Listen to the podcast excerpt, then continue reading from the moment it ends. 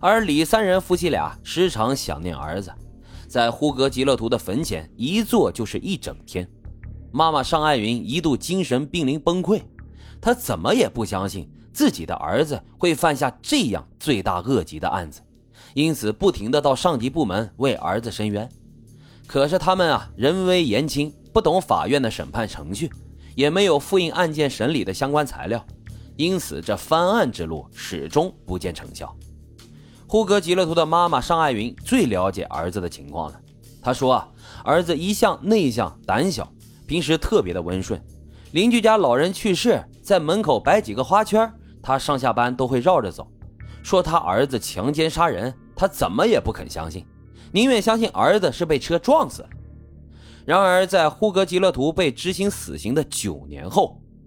呼和浩特市毛纺厂那起强奸杀人案却再次掀起了波澜。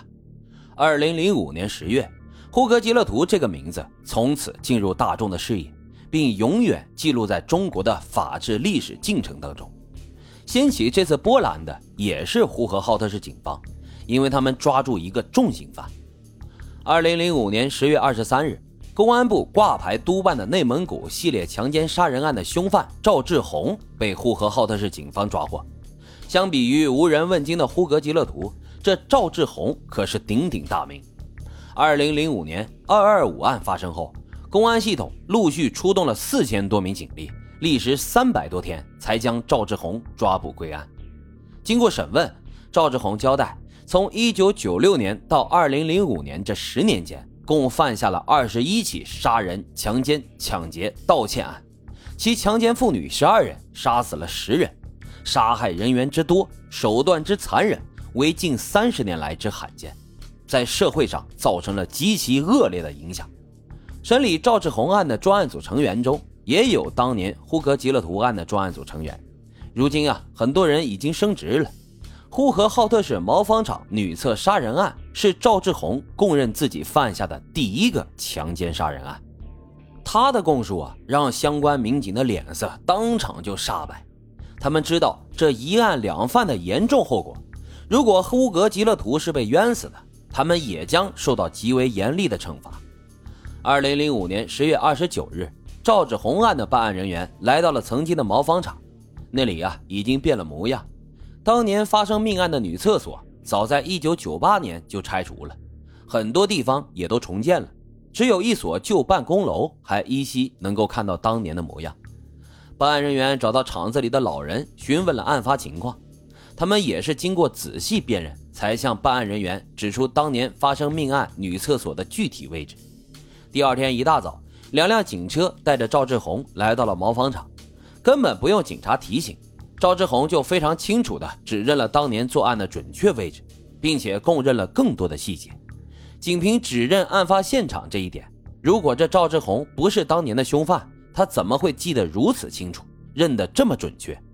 在场的群众听到赵志红说自己是当年女厕所杀人案的主犯，全都惊得目瞪口呆。还没等他们细问，警察就把赵志红带走了。专案组对赵志红的审讯进展得很快。这二十一起案件大部分都确认了，但是对于毛纺厂厕所杀人案，警方却一直没有下定论。在呼格吉勒图案一案两犯的新闻火爆媒体和舆论之后，尚秀云和李三人听到这个消息，如同五雷轰顶，都快气炸了。他们觉得儿子一定是被冤死的，希望法院能重审呼格吉勒图案。尽管这舆论都快吵翻了天。可是呼格吉勒图案却依然没有取得什么进展。二零零六年十一月二十八号，赵志红案进行了不公开庭审，检方共起诉了九起命案，这其中并不包括赵志红主动交代的呼和浩特毛纺厂女厕所杀人案。除了呼格吉勒图的家人对此案极为关注之外，赵志红也在法庭上强烈抗议。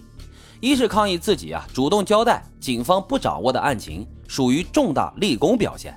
二是如果不彻底查清呼和浩特毛纺厂女厕所杀人案，赵志红就不能被执行死刑，他就可以再多活些日子。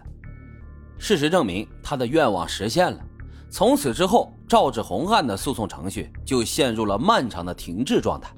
直到二零一九年七月三十号。他才被最高人民法院批准执行死刑。这多活的十五年，无论怎么说，这赵志红都赚大了。为了尽快给呼格吉勒图翻案，他的家人找了很多律师帮忙，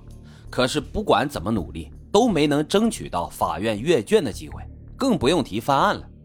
其实这一案两犯的事情出现后，内蒙古政法委、公安局、检察院、法院都对呼格吉勒图案进行了复查，但复查结果没有对外公布。